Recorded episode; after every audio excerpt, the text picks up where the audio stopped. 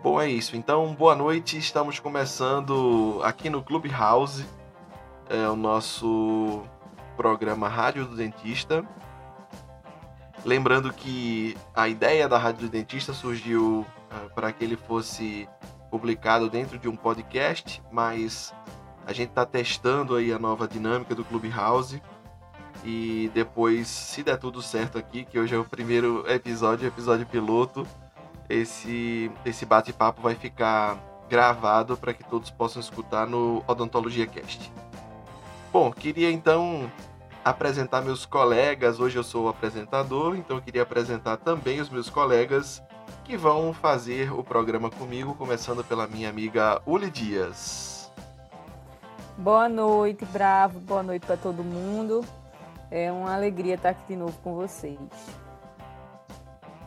Obrigado, Uli. Também fazendo parte do nosso bate-papo, meu querido amigo de fanfarronices, Arnoldo Filho. Ma Oi, uma boa noite para todos. É uma delícia estar aqui com vocês compartilhando. É bom que a gente não precisa mais de imitador no programa, né? E completando o cast do nosso da nossa rádio do dentista, ela que é um boi em pessoa, professora Amanda Barbosa. Oi, gente, boa noite. A parte que eu sou um boi em pessoa é mentira, tá? Eu sou um docinho. Primeiro as pessoas têm que entender o que é boi, né?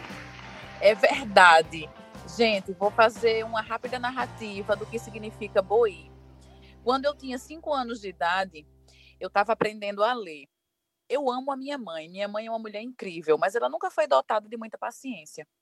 E aí, ela estava me ensinando a lição da letra B. E na lição, né, a imagem carro-chefe era um boi. Aí tinha um boi bem grande. Aí ela fazia B com O, aí eu bó, aí ela agora coloque o I. Aí ela queria que eu falasse boi. Só que na minha cabeça não era boi, era boi. Porque ela estava me dizendo, né? B com o bó e o i separado. E eu boi, boi, boi, boi o tempo todo. Ela começou a se estressar, pegou a sandália para me dar uma chinelada que de fato eu apanhei.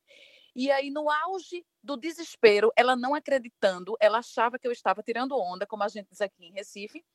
Achava que eu estava uma espécie de. fazendo corpo mole, sem querer estudar a lição. Eu chorando, ela irritada, e eu disse: é uma vaca! Desesperada, né? Porque se não era boi, na minha cabeça era uma vaca. Aí eu apanhei. E essa história virou um meme. Então, sempre que tem um problema, a gente diz que menino tem um boi tão grande. E é por isso que eles brincam muito comigo com esse adjetivo aí, boi. É isso explicado então, né? Amanda Boi, né? Só não, só não vamos é, chamá-la desse jeito, né? Não progride com esse negócio de, de, de, apelido não, que não dá certo. É melhor, é, porque é. se a gente for falar o apelido de cada um, não vai dar certo, né, Mas eu queria também não, que Felipe. Roberta se apresentasse, ela vai participar do nosso bate-papo sobre contabilidade. E eu queria dar boa noite para ela. Boa noite, Roberta.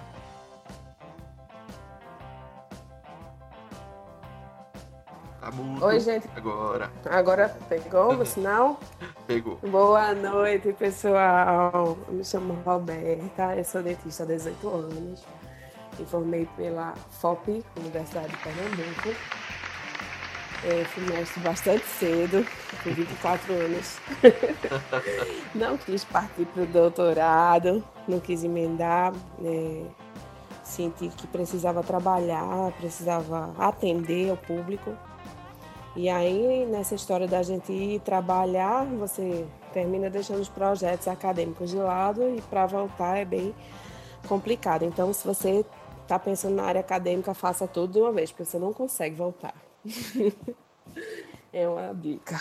Coisa boa, Roberta. É... Muito obrigado aí pela participação, pela paciência aqui de aturar a gente hoje, né, nesse bate-papo.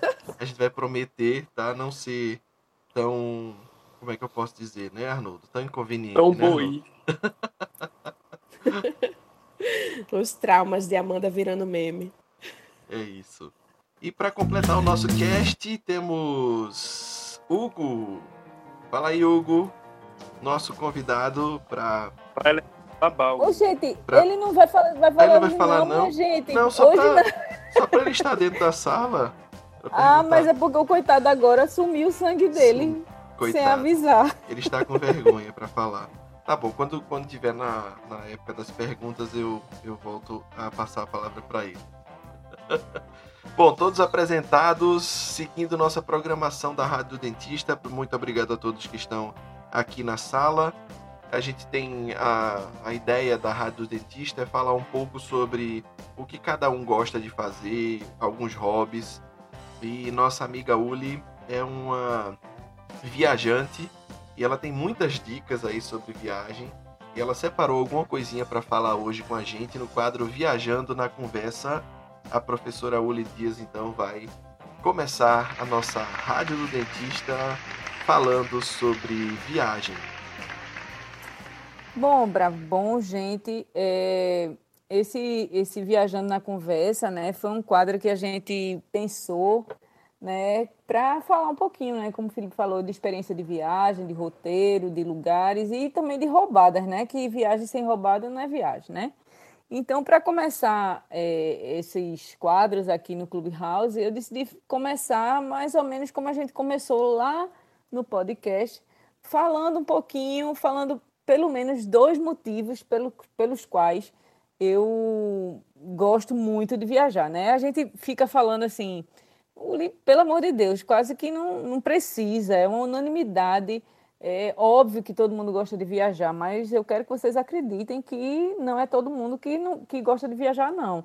É, eu conheci muita gente que não gosta de viajar e talvez é, os motivos que me façam gostar tanto de viajar sejam exatamente os mesmos motivos que as pessoas não gostam de viajar.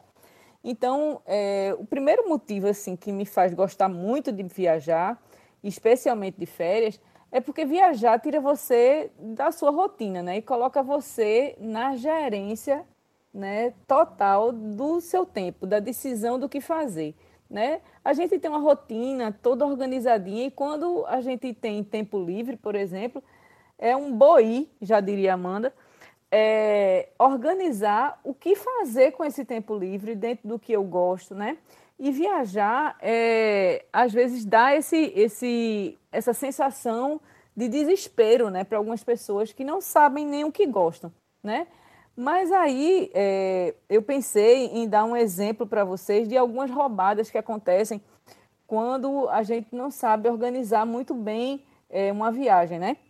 Então vamos supor que eu não seja de Recife, né? Eu não sou de Recife e chegasse aqui para é, para esse grupo aqui de amigos, né? Disse assim, gente, eu vou comprar uma passagem, estou indo para Recife, né?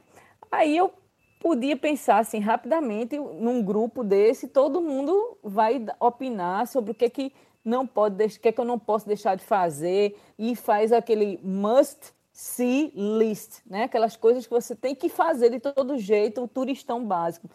E aí nesse, nessa nessa suposição aí de, de Recife, né?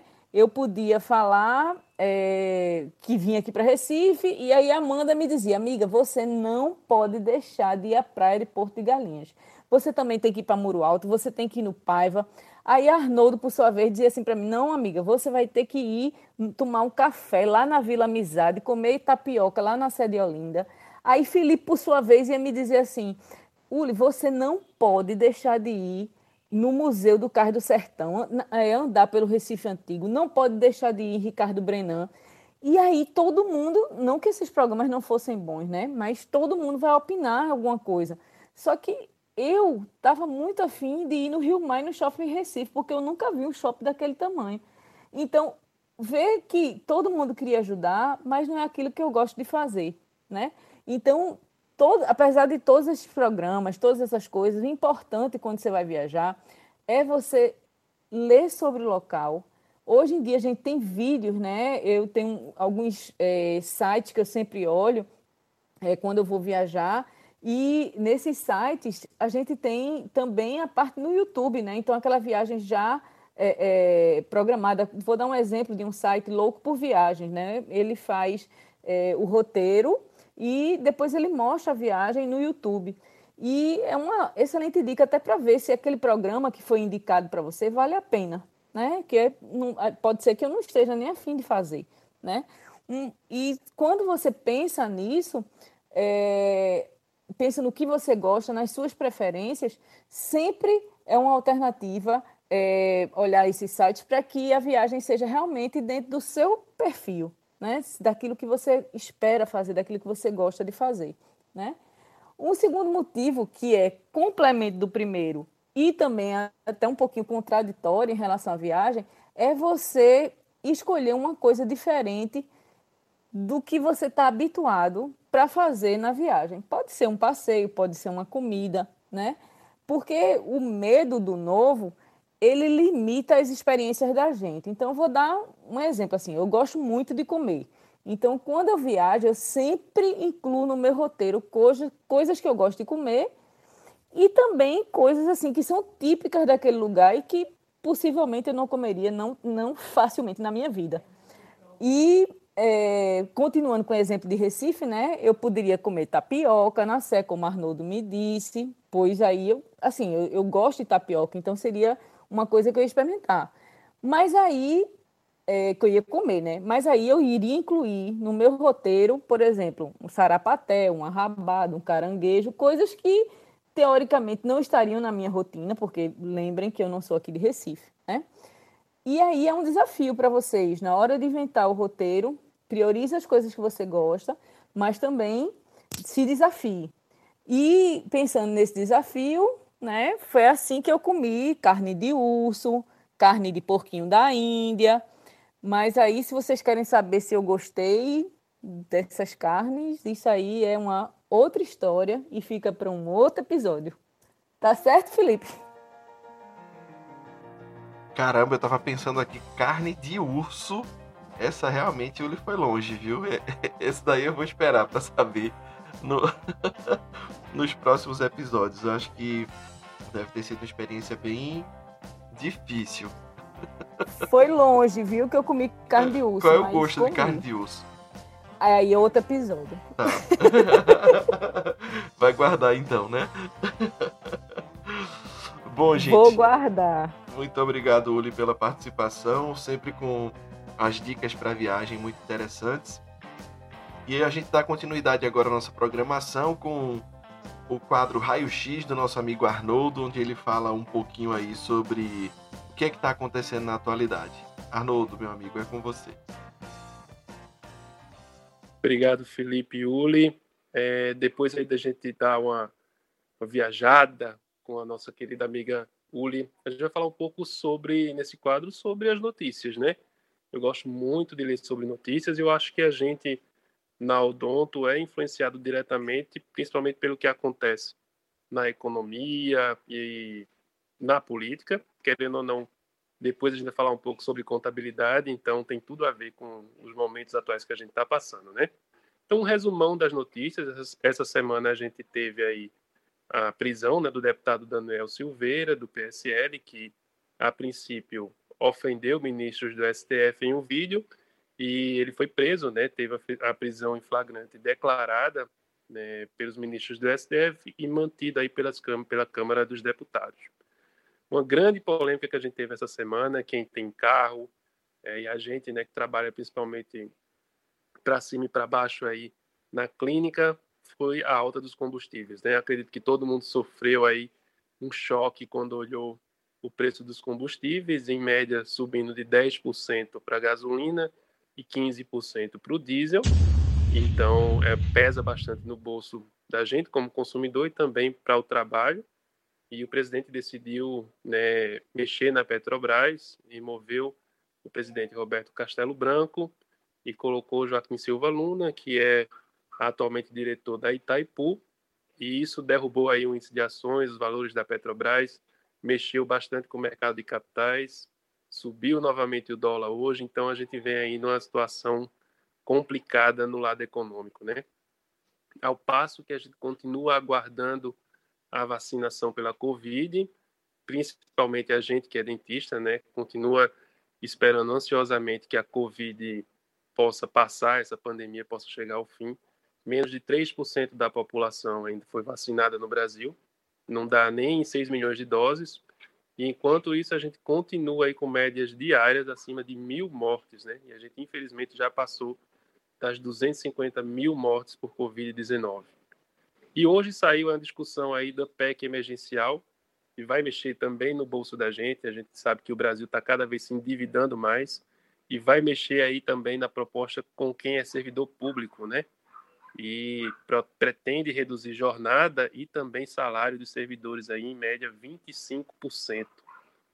E para amenizar um pouco essa, essas notícias tão difíceis, hoje é, tá pensando é, que não é tanto para amenizar, né?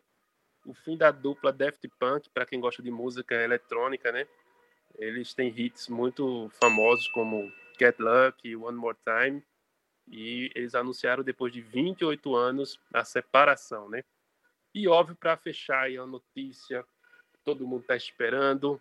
Amanhã será que vai eliminar Carol Conká do BBB, hein? Tonelada de tweet e hashtag tá por aí. É isso, então, resumão aí das notícias, Felipe.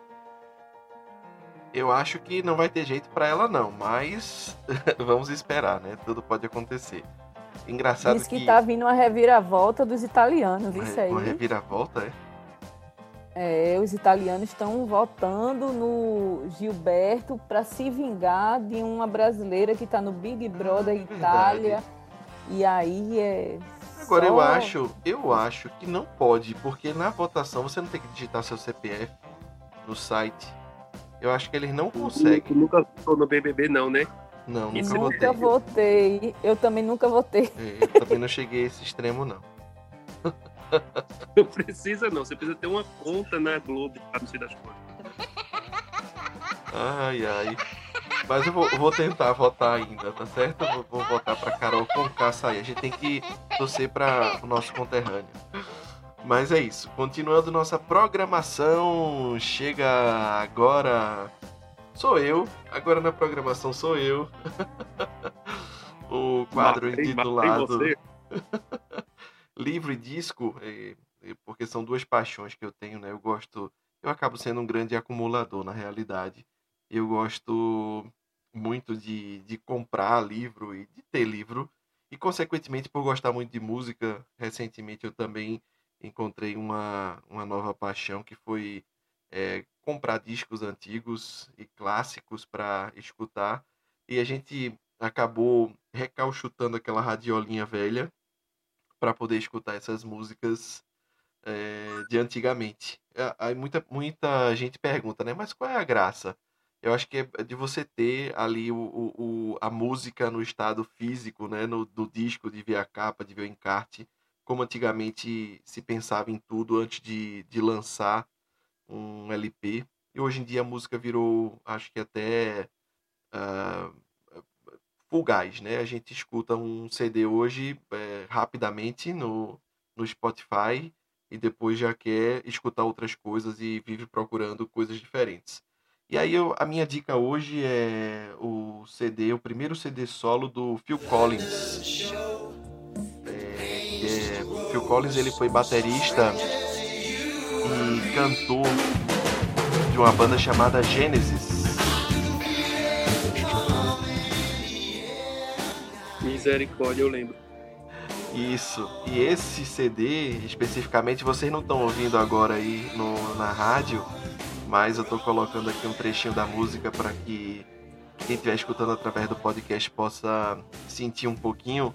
Ela tem um grande hit, né, que é o In the Air Tonight, que tem uma, uma grande virada de bateria, acho que ficou marcada para todos que escutaram. Esse CD ele fez basicamente uma produção solo, né? Ele tocou bateria e teclado e chamou alguns amigos lá para poder gravar o disco. E foi um grande sucesso, né? Foi o, o pontapé inicial da carreira solo do Phil Collins, que depois é, apareceu com tantos outros sucessos ao longo da carreira. É, apesar de ser um grande músico, a vida pessoal dele era meio conturbada, né? Era, era cercada de polêmicas com abuso de álcool e mais recentemente ele desistiu da música e disse que ia se, se dedicar mais à família. Mas quem tiver interesse, então, escuta o primeiro disco, está fazendo 40 anos agora do lançamento é, do Face Value. E quem tiver interesse aí pode escutar o Phil Collins e terminar a noite ouvindo o som romântico de In the Air Tonight. Menino, com essa voz de locutor, daquela rádio de mandar eu tô, mensagem. Eu tô me sentindo tá... próprio, né? Eu tô sentindo. Eu podia. Eu, porque não dá pra, eu acho não dá pra perceber a... Eu acho que a gente podia depois, eu vou fazer um quadro desse letra e música e eu vou ficar traduzindo as Vou fazer a da... tradução, é? sim, sim. E tu a tem gente, que avisar para no meio. A gente pode fazer o correio sentimental. Cidade, idade 10. Lembrando, aqueles ouvintes que temos na nossa plateia Fernando Martorelli.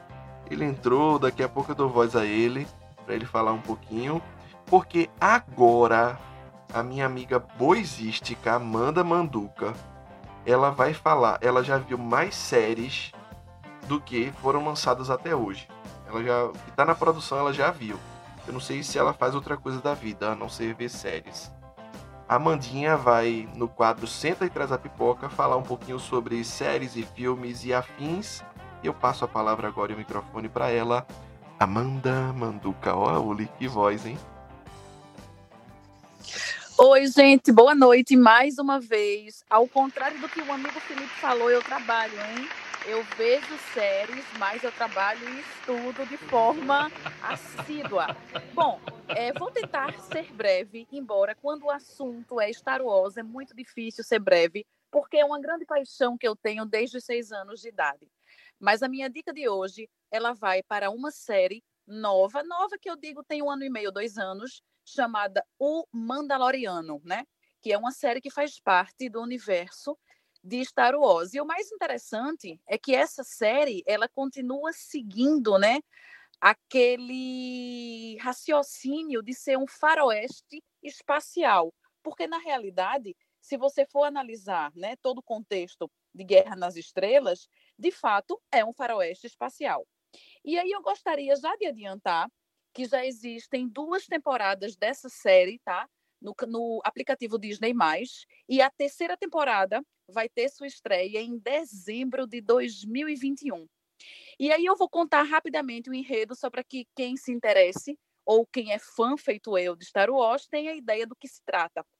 O Mandaloriano conta a história de Din Djarin, ou Mando, como ele é carinhosamente né, é, chamado pelos seus amigos e inimigos. Na verdade, ele é um caçador de recompensas que teve uma história muito, muito triste na infância. Ou seja, na época que ele era uma criança e que ele morava com os pais, uns robôs, né, que são os droids de Star Wars, invadiram a sua cidade natal, mataram seu pai e sua mãe e ele conseguiu se esconder em uma escotilha. E aí o que é que aconteceu? No momento que ele ia ser morto, porque evidentemente, né, um robô viu que ele estava sendo escondido, e aí no momento que ele ia sendo executado, ele foi salvo por um guerreiro mandaloriano.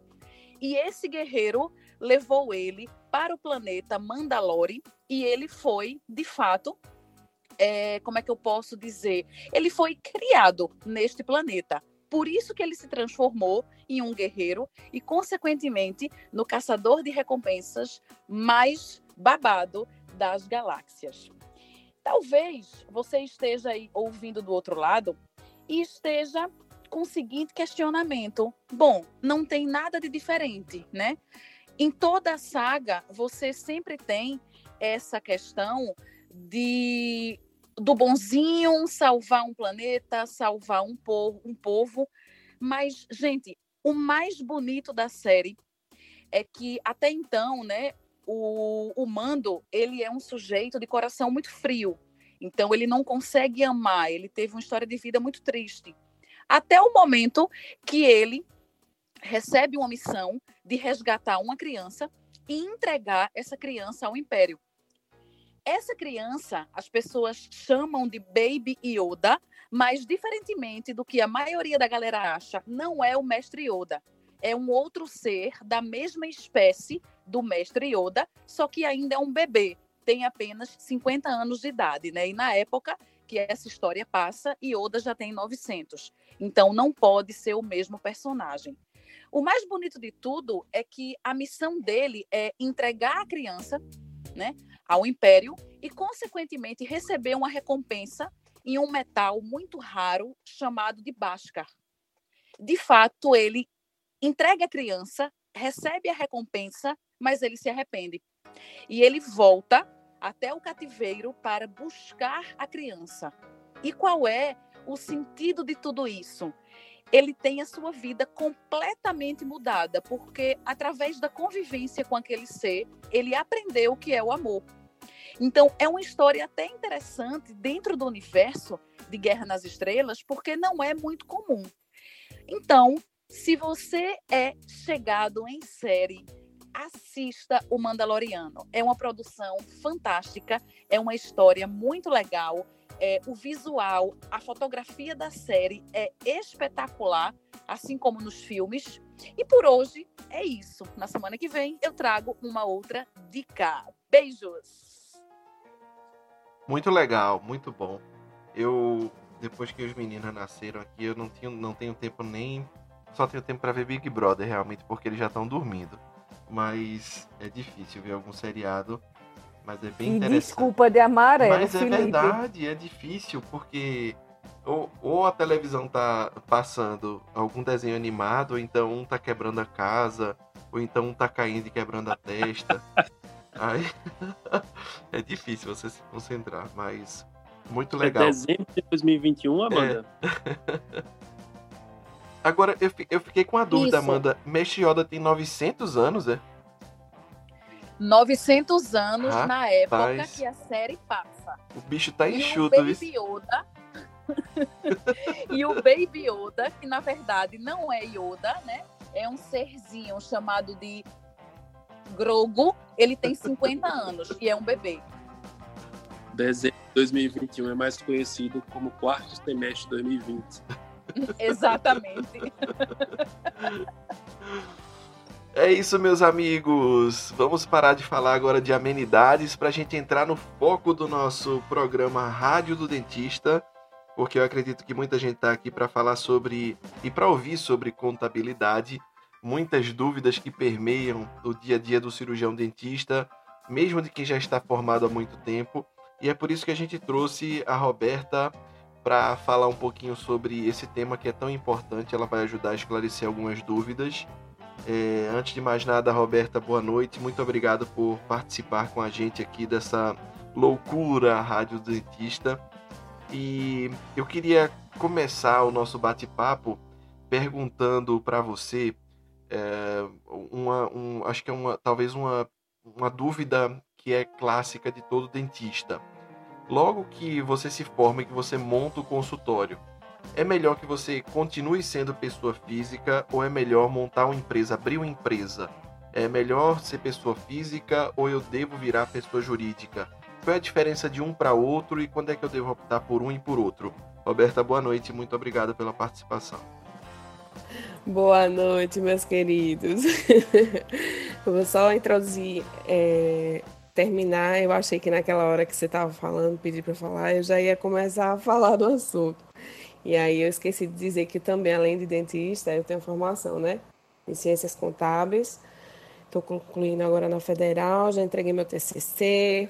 Estou na fase, sabe, bem é, corrida.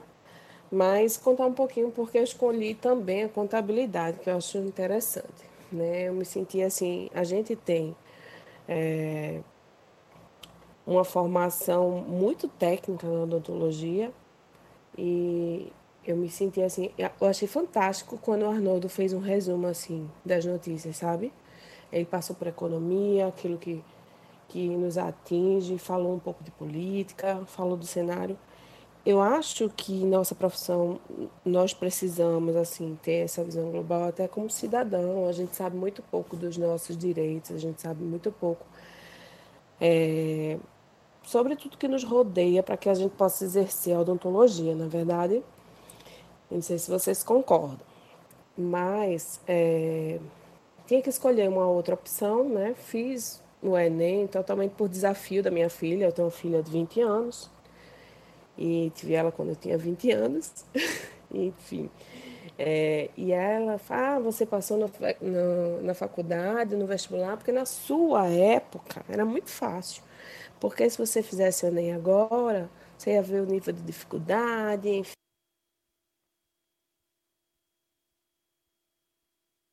Oi, acho que Robert... Estamos escutando, gente? Agora, voltou. Acho que voltou? deu uma estabilidade e você caiu. Vamos lá. Foi, vamos lá. E aí fiz o Enem desafiado, né? né? Dessa forma. Não tinha expectativa de nada, porque realmente eu não estudei nada. Nem B2, menos 4AC. Então, assim, fiz. Eu sabia escrever muito bem. Medo, né? então, assim, eu sabia escrever muito bem. E eu tive, eu sempre fui uma aluna assim, que eu sou muito, é, como é que se diz, ligada em tudo. Eu não sou muito boa numa matéria. Lógico que a gente tem as preferidas, mas eu sempre fui, assim, de um desempenho em todas bem, bem, como é que se diz, igual. E aí é, me saí bem na prova, tive uma, uma nota boa. Coloquei até a primeira opção direito, porque eu estava no sindicato, né? já estou fazendo esse trabalho no sindicato há um tempo e exigia sempre eu estar estudando essa matéria do direito. E aí, é, como segunda opção, sempre me interessei por contabilidade. Né? Eu sempre fui muito. É, gostei, gost, gosto muito da área de concurso público e era uma área que eu fazia assim, gente, se eu aprender por que é que uma conta é devedora e uma conta é credora, eu já estou no lucro, sabe? E aí entrei sem pretensão nenhuma em direito, cheguei a ficar muito próximo, faltaram umas 30 pessoas, mas remaneja muito pouco na federal. E aí entrei bem em contabilidade, minha nota estava muito boa. E fui estudar com a galera que tinha 18, 19 anos. Passei duas semanas infiltrada assim, indo de boné, para ninguém descobrir que eu era a tia da sala. E estou concluindo isso, essa etapa. Não reprovei nenhuma cadeira aí. Enquanto os meus amigos. Uhul, né? Não reprovei, uma pessoa muito exigente comigo mesmo. E aí, numa das conversas, a psicóloga falava assim: você tem que se preparar, porque seu momento de vida é outro. Você tem filho, você tem seu emprego, você se dedica a várias coisas. Então, se você reprovar, Roberta, tudo bem. E eu dizia: tudo bem, nada. Eu não estou acostumada com isso. e aí me matei de estudar cálculo assim, nos primeiros períodos. Coisa, assuntos bastante difíceis para quem passou 19 anos sem estudar matemática. Foi um desafio mas é, eu me sinto bem preparada, assim, me sinto. E a visão de integrar as duas coisas, sabe? A odontologia e a contabilidade. Porque o meu mundo abriu um horizonte que até então é, eu venho de uma formação, né? Meu pai é funcionário público e ele sempre educava a gente, ah, a estabilidade é mais importante. E eu, como, acho que eu já tinha até comentado com vocês no programa anterior, o quanto eu senti que eu não evoluí por ser servidor público.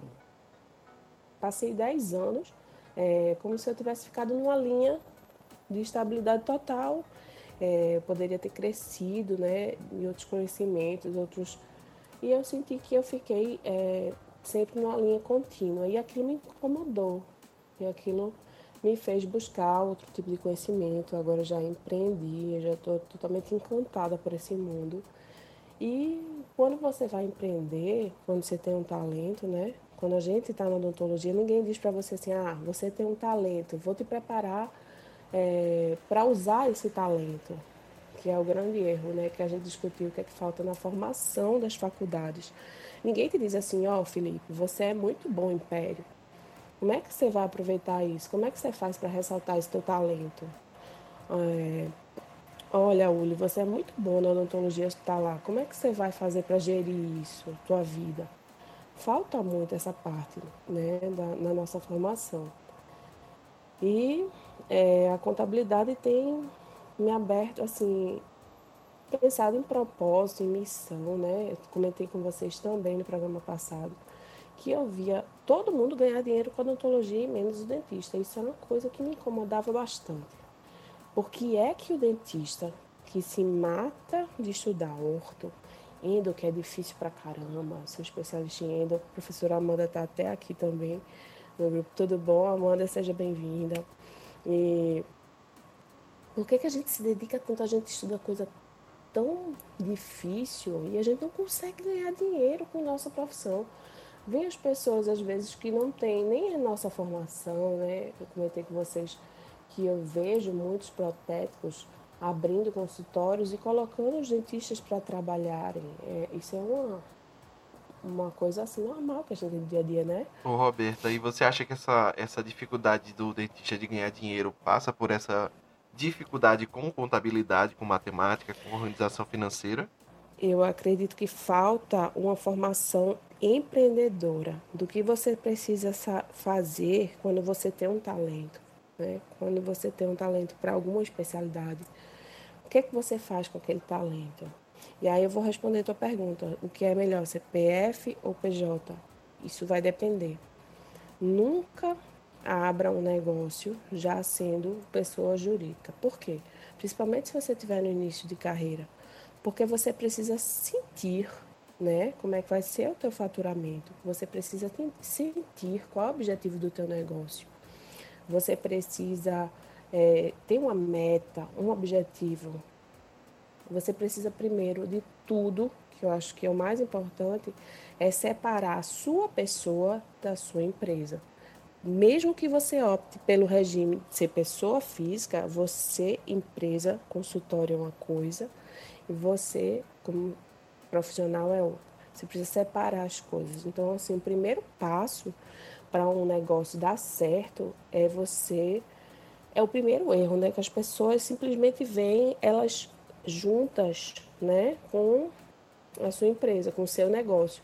E você precisa tratar o seu negócio como uma pessoa independente, né? E precisa abrir uma conta à parte para a sua empresa, entendeu? A maioria dos negócios eles quebram porque os próprios donos assaltam a sua empresa. Por não fazer esse desmembramento, por não ter essa separação, é que os negócios falem. Chega no final do mês, chega no final do dia, você simplesmente vai lá e rapa o caixa. E isso não é gestão. Você precisa fazer essa separação, sabe? É, então, assim, o dentista se formou, é, montou o consultório, recebeu a ajuda de alguém, que é muito comum, né? Início de carreira. Uhum. E a sua dica é que primeiro sinta como é que funciona a empresa como pessoa uhum. física, né? Até para que você possa se habituar com as finanças. E, e que nunca use a sua conta pessoal a mesma Nunca. conta que é a conta da empresa, né? É o erro primário e o pior de todos, que é por isso que a gente não se profissionaliza, por isso que a gente às vezes é, não ganha dinheiro. É primeiro para um negócio te dar o retorno, você tem que saber o que, que você quer daquele negócio. Eu quero uma clínica com duas cadeiras, eu quero atender só endodontia, eu quero. Então assim você precisa botar um objetivo e você precisa saber o quanto custa aquele negócio. Só para começar, o que, que as pessoas fazem hoje em dia? Elas se formam e elas vão direto a marketing, captação, Reels, Instagram, não sei o quê. Não adianta você ter uma, uma captação imensa de pacientes se você não souber cobrar, se você não souber quanto você gasta no final do mês, você vai só se ocupar, você não vai lucrar, entendeu? Então, se você, para mim, é você pensar na gestão do teu negócio, pensar contabilmente, né, preparar ele para o certo, o, a empresa, é, se você, no caso, for abrir um CNPJ, o tipo de sociedade correto de fazer isso. Então, assim, para mim, isso vem em primeiro lugar. E as pessoas, hoje em dia, elas começam é, pela parte até é, mais avançada, começa a captar. As pessoas têm uma ideia errada de que trazer muito paciente para sua agenda é, vai fazer o seu negócio bombar, crescer, lucrar. Não vai. Você tem que fazer essa mensuração antes, porque senão você nem sempre vai estar tá lucrando, você vai estar tá só se ocupando, entendeu? E aí. Planejamento, né? Planejamento. Planejamento. É Eu ia tudo, falar né? das das três Talvez pilares passe pela aquela questão gestão. da, Uhum. da você saber calcular a hora de, de trabalho, né? Quanto Uhum. tempo, você, quanto você empenha em dinheiro passando uma hora do teu dia ali, né, no consultório. Uhum. É, e a questão, Felipe, de ser pessoa física no início, é, existe uma vantagem. Quando você é profissional liberal, você pode fazer uma dedução das suas despesas no chamado livro caixa. Se alguém nunca ouviu falar isso, ah, mas eu não sou, eu não tenho clínica, mas eu não tenho, eu trabalho para as outras pessoas. Ainda assim, você tem como fazer seu livro caixa. Perfeito. Esse é um assunto também que é um ponto assim que ninguém sabe muito bem o que é livro caixa, né? Já, já entra no assunto, Roberta, fala. Já livro caixa, para mim, é quando você compra um livro e ele vem na caixa, não tem nada a ver. não, não é. Então, assim, é, eu vejo os recém-formados, assim, me perguntarem bastante sobre previdência, porque as pessoas, elas não se planejam e elas ficam trabalhando nessa loucura, sem fazer cálculo, sem fazer quanto que gasta, quanto que recebe, e, e quando vem, já passou 10 anos da vida nessa rotina. Então, a gente precisa ter esse conhecimento prévio, a gente precisa começar a vida profissional, precisa começar a ensinar esses meninos que estão saindo da faculdade a saírem organizados, porque vocês sabem que cada vez mais está difícil de se aposentar. Então, se você não se planeja de agora, você vai, você vai perder 10 anos, por exemplo. Imagina uma pessoa que sai sem orientação da faculdade, sem saber é, conceitos básicos né, de recolhimento de previdência, o quanto isso vai impactar 10 anos sem ela recolher. Fora que é ilegal, você pode ser pego, você pode pagar multa em cima disso. Então, a questão do livro caixa é o seguinte: quando a gente se forma logo, mesmo não tendo nosso próprio consultório, a gente pode fazer o livro caixa, que é tudo que você fatura menos as despesas do que você usa para é, trabalhar, entendeu? Isso se chama livro caixa. É, inclusive ele já está até existia um aplicativo até esse ano onde você fazia esse programa, né? Chamado programa Carnei Leão, onde você inseria lá teu faturamento mês a mês e tuas despesas. É, não é que esse programa acabou não, tá? Esse programa ele foi importado para dentro da plataforma do ECAC, da Receita Federal, e hoje em dia a fiscalização é muito grande em cima do, dos autônomos, dos profissionais liberais.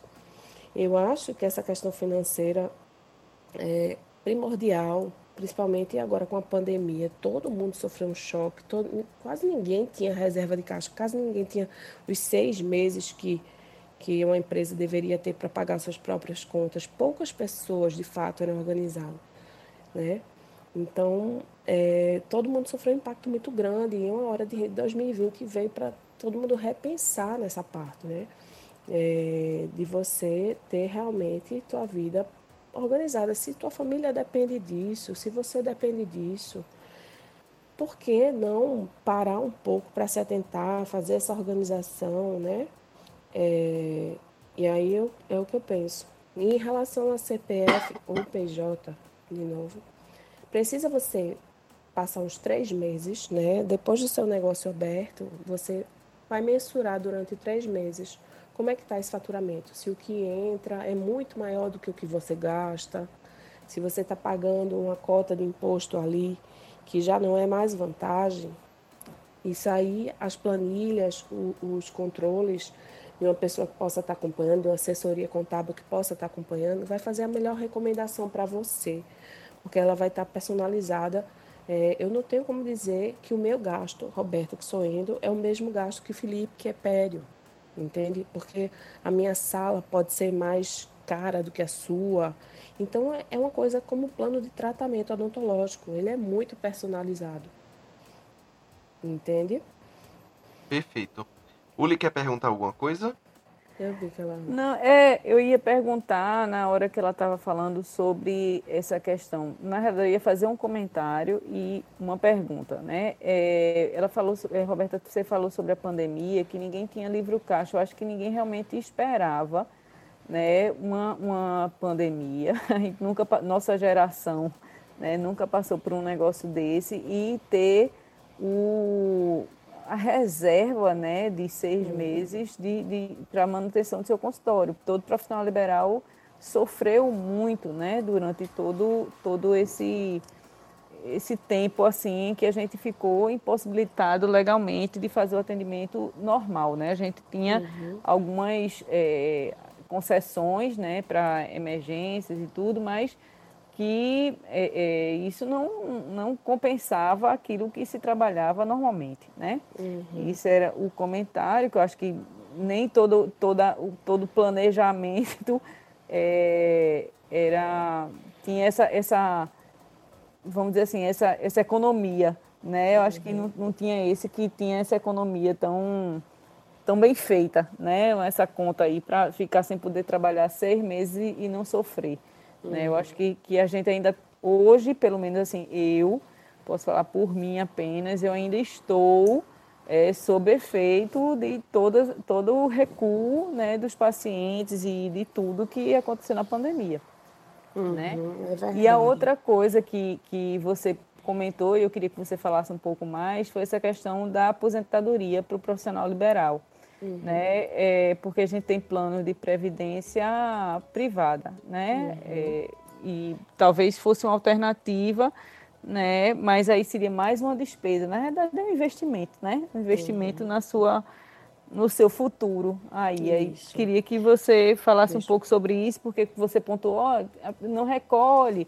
E aí a gente sabe que uhum. pode recolher como autônomo, mas também que tem essa, essa possibilidade de fazer essa previdência privada, né? Uhum. É, mas ela não é uma opção. Uhum. A, a previdência social brasileira ela é obrigatória e compulsória. Sim, então, mas mesmo... é porque a previdência privada você pode complementar a sua, sua renda, né?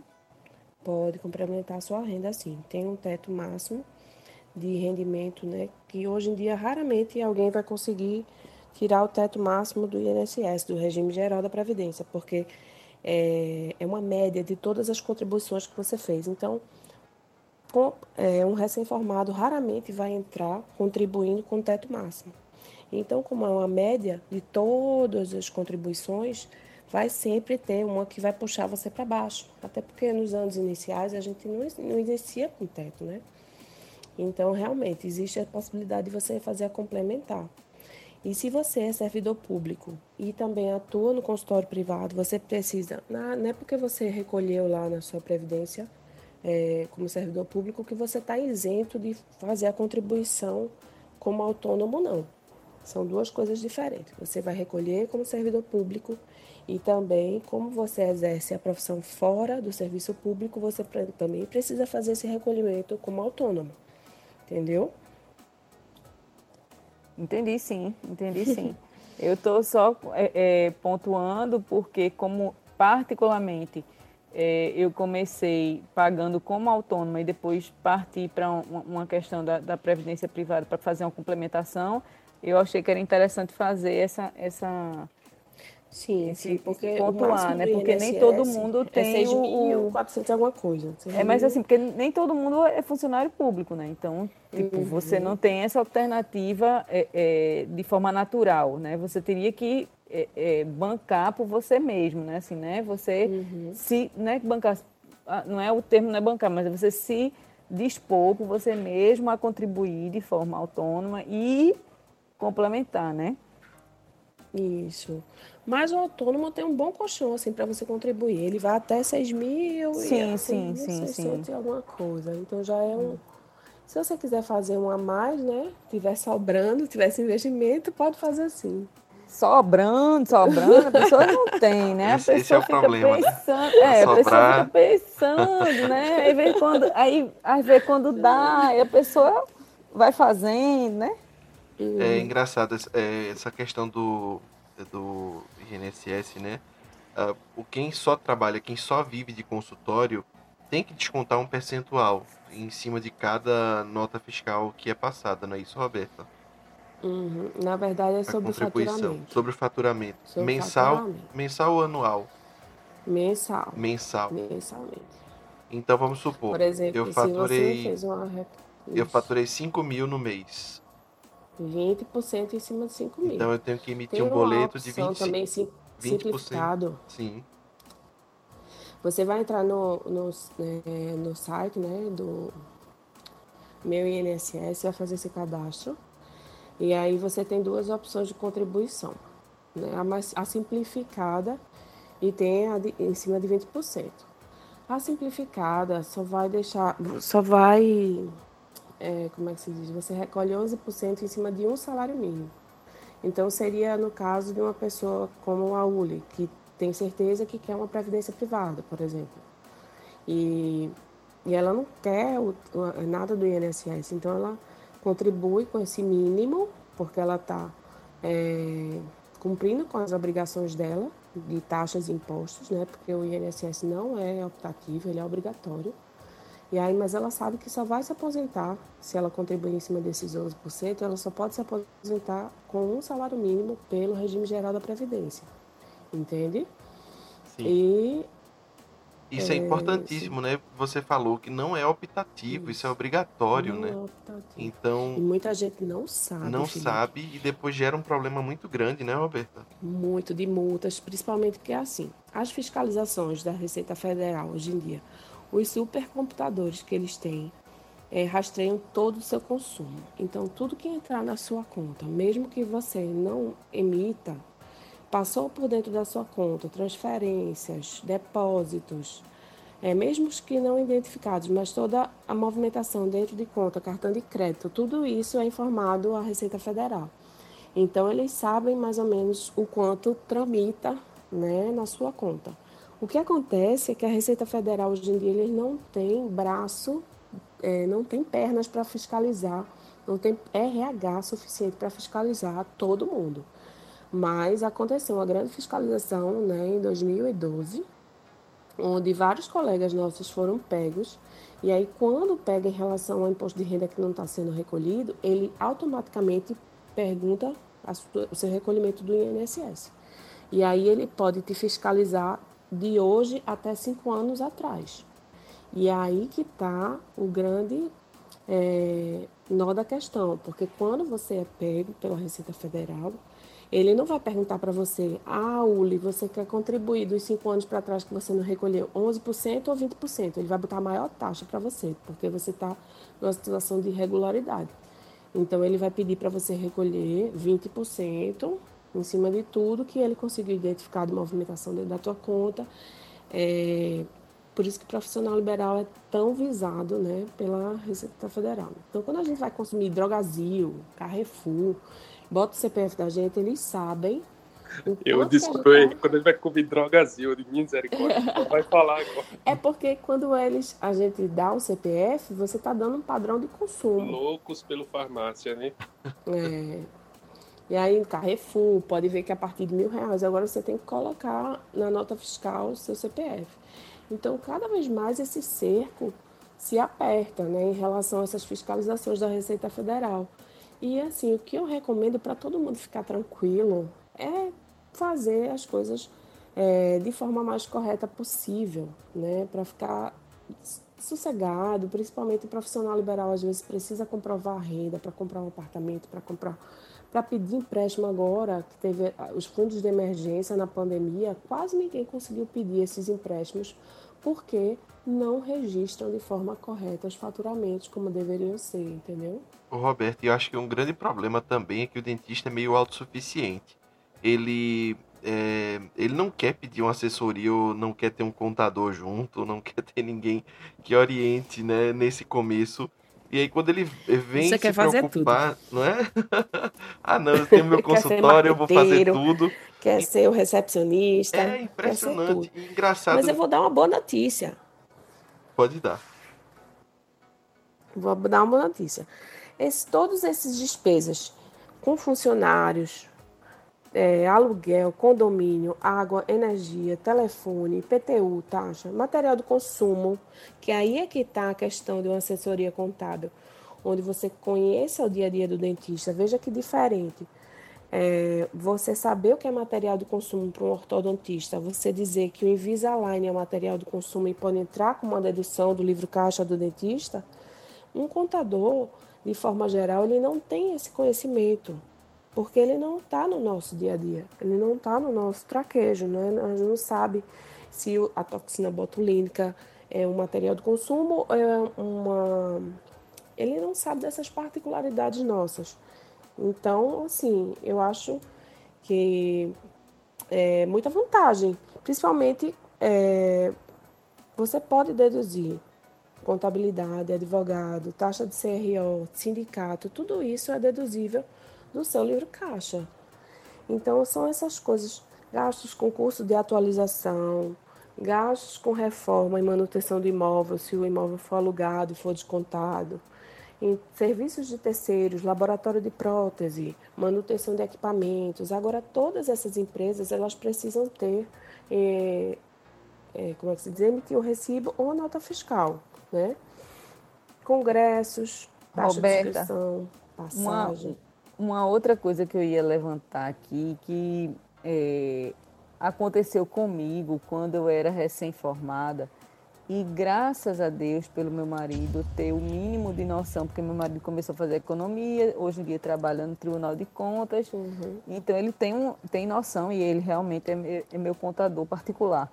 Mas. privilegiada. Privilegiada, graças a Deus. Mas é, na época que eu me formei, existia uma modinha que eu não sei se ainda persiste, né? De se vender recibo, já que você iria é, declarar-se isenta né, de, de, do imposto de renda até um determinado teto, e aí você vendia esses recibos e as pessoas ganhavam até dinheiro com isso. Uhum. E quando você falou nessa, nessa, nesse pente fino que houve em 2012, eu me lembro demais de muitos colegas que tinham essa prática de estarem desesperados uhum.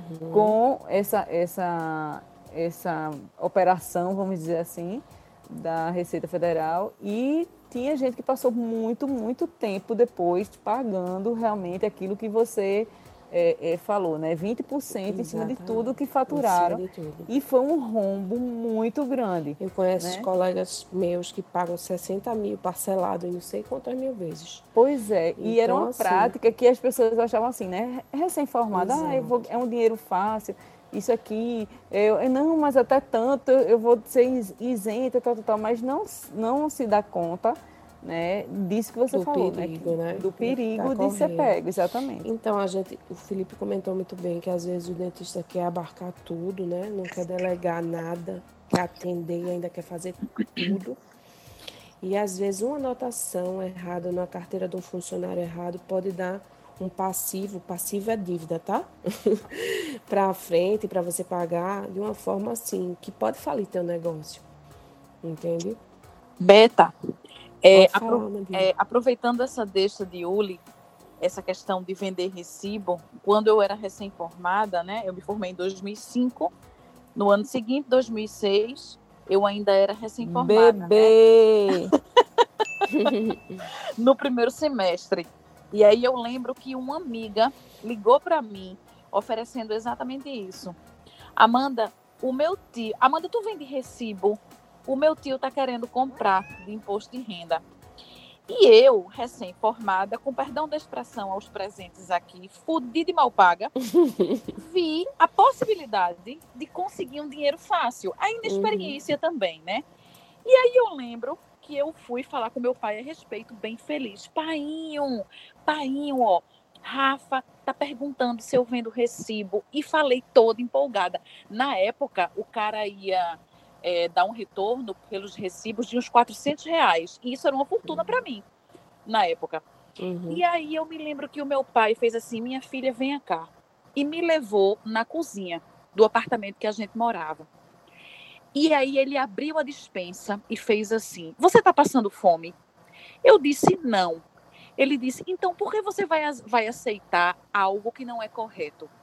Você fez o tratamento nesse rapaz? Eu disse: Não, não fiz. Ele disse: Então por que você vai vender esse recibo? E aí em seguida ele me falou uma frase que eu uso até hoje. Ele disse: Amanda, é, o órgão que melhor funciona no Brasil chama-se Receita Federal. Exato. Então, nunca, nunca, nunca, nunca dê uma desperta para cima da Receita Federal. Porque se você cair na malha fina ou o cara cair e eles realizarem o um cruzamento de dados, e aí? Pra você comprovar, hein? Exatamente, Beta. Então, isso nunca saiu da minha cabeça. E em outras oportunidades, eu ainda lascada, as pessoas ligavam e pediam e eu nem consultava mais ele. Eu automaticamente Parece que o cão atenta oh. quando a pessoa precisa, né? Aí eu automaticamente já dizia, ó, oh, não vendo não. Eu realmente não vendo não. Mas foi uma grande lição para mim. Porque, de fato, para um recém-formado, com dinheiro fácil, os olhos brilham, não é verdade? Gente, ninguém orientou isso na, na faculdade a não passar esses perrengues. Pois é, gata, eu aprendi graças a meu pai. Foi ele que me ensinou infelizmente, da melhor forma possível. É, é, ainda, ainda bem, né, Amanda? Porque infelizmente a gente acaba só aprendendo muitas vezes quando dói no bolso, né? Essa questão é, do, do, INSS, eu, eu passei anos sem saber disso. Uhum. E a gente só começou a conversar sobre isso quando é, aconteceu nessa essa operação que, que Roberta que falou. Falei, né? E que muitos colegas, infelizmente, né, também por desconhecimento, só que não, não justifica né, perante a Receita é, você dizer que não tinha conhecimento uhum. da, de, de, que você tinha que recolher. Né? Então, hoje é em dia eu vejo problema. assessorias super acessíveis, assim, e que as pessoas, às vezes, quando, quando principalmente eu vou oferecer o serviço, ah, mas fulaninho cobra 100 reais a menos, sabe? É, isso sempre vai existir, mas é, um erro, né, desse, dessa magnitude, um, uma multa de 60 mil, ou então passivo de um trabalhador que foi notificado errado na carteira, foi recolhido errado, imagine a repercussão que é. E às vezes eu fico assim, meu Deus, as pessoas não estão visualizando a gravidade da coisa, né? Como não visualizavam na época que se vendia essa moda de vender recibo. Hoje em dia é tudo muito controlado, minha gente. Hoje em dia a gente sabe que há 10 anos atrás a gente não tinha metade das tecnologias que hoje a gente está até aqui falando no aplicativo novo, né? Que é o Clubhouse. E é, imagine como a questão da fiscalização também está evoluindo. Se já era muito bem preparada naquela época para cruzar os dados, imagine hoje em dia. É, eu tenho amigos que trabalham a Receita, Receita Federal aparece aqui também. Eu tenho amigos da Receita que eles dizem que a próxima etapa agora é que as nossas declarações elas vão chegar pré-preenchidas, só para a gente aprovar e dizer, tá, ok, não, modifica isso ou aquilo. Então, assim, eles sabem tudo na nossa vida, sabem o nosso consumo, sabem tudo. A única coisa que não tem como eles rastrear ainda é o dinheiro. Mas passou por dentro da sua conta, qualquer depósito, seja lá em dinheiro não identificado, eles entendem que aquilo é faturamento.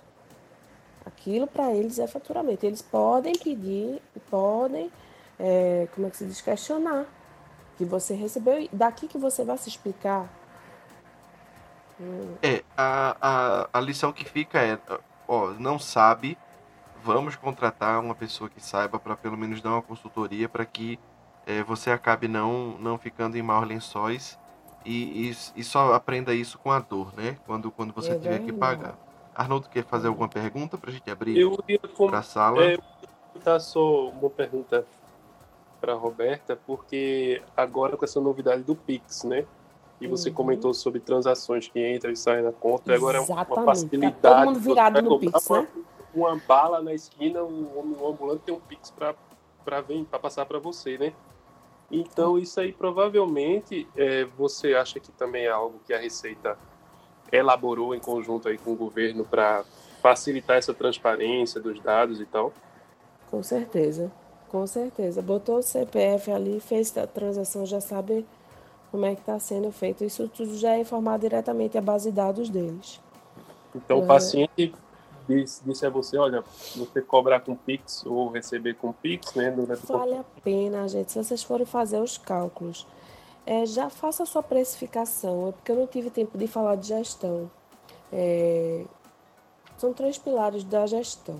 É, o planejamento financeiro, o fluxo de caixa e, por último, a precificação já faz tua precificação, incluindo é, sempre uma, a, a, emissão da nota fiscal obrigatória, é outra coisa, viu? mesmo você sendo pessoa física. A maioria dos municípios já obriga que você emita a nota fiscal mesmo sendo pessoa física. Então você tem que ter inscrição do SIM, tem que emitir as notas, entende?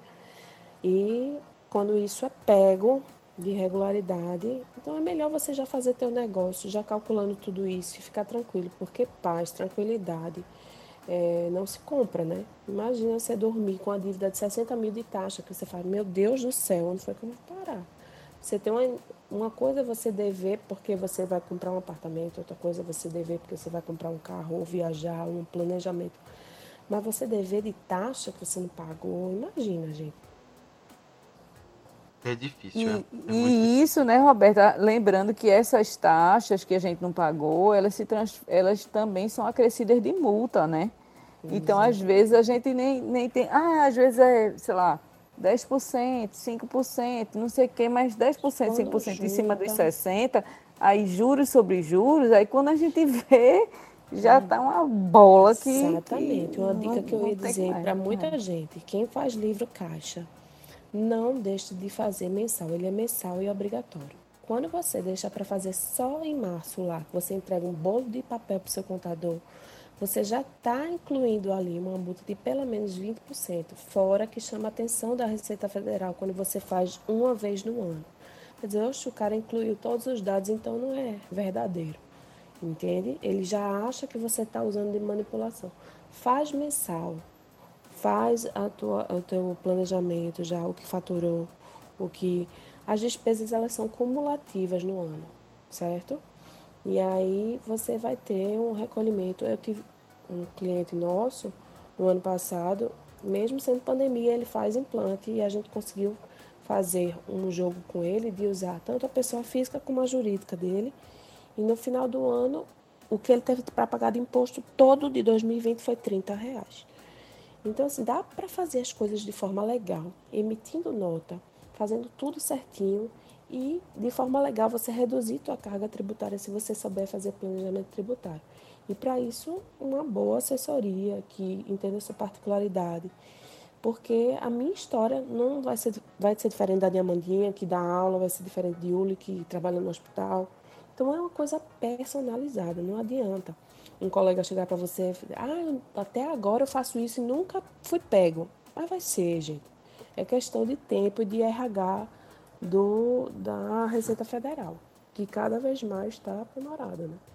Perfeito, Roberto. Acho que a mensagem que fica é, é organização acima de tudo. É, também acho que um pouquinho de interesse por parte do dentista de aprender um pouco sobre contabilidade, sobre gestão, Mínimo, né? Para que pelo menos, né, é, a gente se preocupa tanto, faz tanta pós-graduação para ficar tão bom tecnicamente e acaba esquecendo todo esse fluxo, né, de, de consultório. Eu queria ver se alguém aqui da sala, quem está ouvindo aí já há algum tempo, se gostaria de fazer alguma pergunta para Roberta, aproveitar esse momento. Quem quiser levantar a mão aí para fazer alguma pergunta, sintam-se à vontade. Eu não sei se meus colegas eh, têm mais alguma indagação, mais algum ponto que queiram eh, compartilhar conosco. Amanda ficou muito caladinha durante o Eu, programa. eu ia falar, eu ia comentar uma coisa. é, bom, quando alguém levantar a mão, se alguém quiser levantar a mão, aí a gente passa também aqui a voz, dá, dá o palco para a galera falar. Aí eu, eu, a gente dá muita aula durante esse tempo todinho e os alunos, né, o próprio dentista está muito acostumado a protocolo, passo a passo de tudo, né? E aí eu ia perguntar a Roberta, Roberta, então vê, qual é o passo a passo do ser humano, dentista, né? seja recém-formado, seja ele já começou, ele está na, na minha idade, mas assim, que quer organizar ou se reorganizar. Qual é o passo a passo que ele vai fazer? É uma coisa realmente muito individualizada ou tem um norte? Alguma coisa Tem que as pode ser. regras gerais.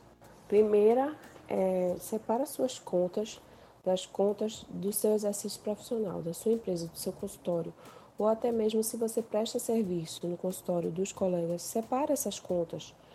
Né? Você precisa ver o que é teus custos pessoais e o que é teus custos para trabalho. A primeira regra-chave de ouro. Depois, que tipo de negócio você quer? Você quer continuar prestando serviço no consultório dos colegas? Você quer um consultório individual? Você quer uma clínica? Vê qual é o melhor enquadramento, o tipo societário para o teu negócio. Conversa, senta. Eu já vi pessoas abrindo é, tipos societários totalmente inadequados para o seu negócio, é, porque, ah, mas eu fui abrir empresa e ali era gratuito, sabe? E às vezes entra, aí eu vou dar até o exemplo desse meu amigo, ele abriu uma empresa porque era gratuita e ele fez é, uma sociedade individual onde ele respondia com os bens dele. Então estava misturado assim. Se a empresa falisse, se ele tivesse um carro, pegava um carro e tinha que vender para pagar a questão da empresa. Então assim, não foi orientado. E aí a gente teve que encerrar isso, fez uma, sociedade limitada, que aí para quem não sabe, existe tipos de sociedade. Você pode responder com os seus bens ou não, você pode responder só com os bens da empresa, do capital social, que é foi o aporte financeiro que você colocou para começar aquela empresa entende? Separa a tua vida da, da vida do consultório da sua empresa que você vai começar a dar tudo certo. Programa, precifica direito. Vocês já conhecem, com certeza, gente, vocês conhecem alguém que fatura 200 mil, mas vive pendurado. De, ah, mas eu não estou ganhando dinheiro. Vê onde é que está o erro, vê se é na precificação, Ver se você está com fluxo de caixa saudável, você pode ter clareza, né? Através disso, planeja, faz o fundo de reserva, então é, coloca um salário para você. Eu sei que às vezes na prática é difícil você dizer, ah, é muito bonito na teoria. Dizer que a empresa paga um salário para você e a empresa pode ir sozinha, principalmente quando a empresa depende de você, quando, quando a maioria do trabalho da empresa depende de você. Mas tenta fazer um pouco dessa separação, faz um, um, fundo de reserva, pelo menos quatro meses, não vou dizer nem os seis meses, né, Uli? Mas pelo menos uns quatro meses, vai, te bota um, um boleto assim, eu conheço a pessoa que ela faz um boleto para ela no final do mês, para ela ir pagando e fazendo esse fundo de reserva. Então ela paga o fundo de reserva como se fosse uma obrigação dela, né? e ela conseguiu juntar esses quatro meses para fazer. É, se você tem clareza do seu fluxo de caixa, você tem uma previsibilidade de quanto você vai receber nos meses para frente. Você consegue enxergar aquilo. E você, você consegue tem... investir também um pouquinho, né, Isso, né, Roberto? Hoje a gente tem várias plataformas de, de, de investimento. investimento. Você pode separar, é, assim, por ano, sei lá, dedicar é, parte da sua renda para fazer um investimento e esse investimento também ser, no, como no meu caso, né? Uhum. Pensando na minha, na minha aposentadoria, com né? Com certeza, com certeza. Tem vários objetivos né, de investimento.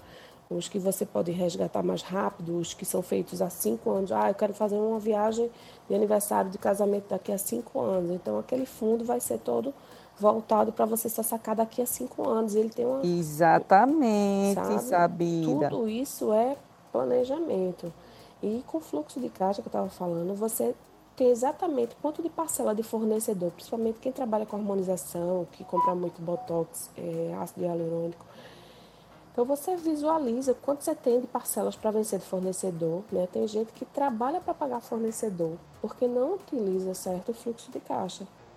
E aí você pode até barganhar, né? Com essa previsibilidade, você tem um poder de barganha maior. E aí a questão da precificação que é essencial, gente. Você tem que ver se você está lucrando ou se ocupando. Não adianta estar tá metido na, na internet e vendo estratégia de marketing, captando pacientes, se você está precificando errado. Né? Vê qual é o procedimento da tua clínica que te dá maior margem de lucro e ocupa menos tempo da tua agenda. Quando é que eu vou aumentar meu preço? Quando tua agenda estiver lotada. Se tua agenda não está lotada, você vai preencher com aqueles procedimentos que não dão tanto lucro, mas e que ocupam mais o seu tempo, mas a sua agenda não está lotada. Quando tua agenda lotar, você delega esses procedimentos, né, que, que dão uma margem de lucro menor, delega eles. Saiba fazer um planejamento estratégico para você se ocupar realmente do que lucra mais e gasta menos tempo. Entende? E você só vai poder subir seu preço quando sua agenda estiver lotada. Aí você pode fazer um reajuste. Perfeito, Roberta.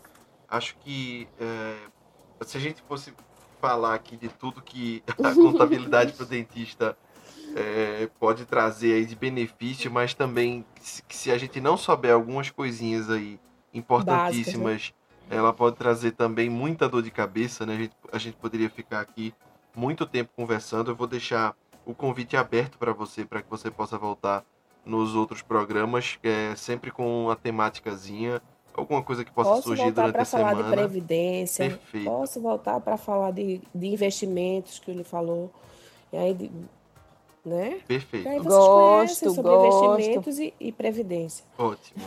gosto. Hoje falou investimento para eu me aposentar, investimento para viajar, meu filho já foi. Ele tá com a já cartela, ganhou, não foi ele tá com a cartela de ativos aí. Tô com a cartela não, eu tô planejando a minha cartela. eu acho. Enquanto eu tô tateando na poupança ainda. Já semana que vem não, vou, vou fazer o um quadro de economia agora.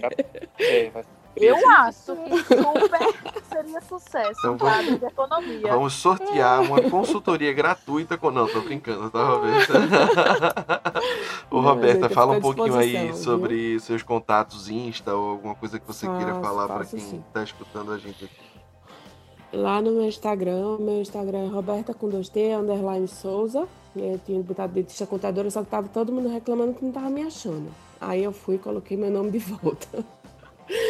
É, gente, eu tenho uma empresa já há dois anos, que é a Contap, né? Tenho um marido, o marido saiu do setor privado, né? De, de é, multinacional. Já trabalhava nessa área, a gente uniu força. Eu sou a comercial da coisa e ele é o operacional. E ele bota o pessoal para para fazer essa parte. E eu faço mais o contato, eu gosto de me comunicar com os dentistas. Eu fico muito satisfeita de ver os colegas saindo do vermelho, assim, de ver gente prosperando. Para mim isso é como se fosse uma, uma gratidão, assim, de ver o próprio dentista sobrevivendo saudavelmente financeiramente ao seu negócio, porque eu acho que a gente merece, sabe? A gente, a gente, a gente estuda tanto, merece um mínimo de retorno e, e menos pessoas nos explorando, né? Perfeito, Roberto. É isso aí. Falou e disse. a gente merece, porque a gente merece ser feliz. Aí, ó, tá vendo? Uli, fala aí agora. Pode rir, vai, Uli. Não vou não, Felipe. Eu acho que você já já já já, já foi demais, já né? Tô, já, já. Obrigada. Obrigada. Aqui, viu? Desculpa aí. Então vamos Gente, lá. Adorei, últimas últimas mensagens aí, minha amiga Uli Dias.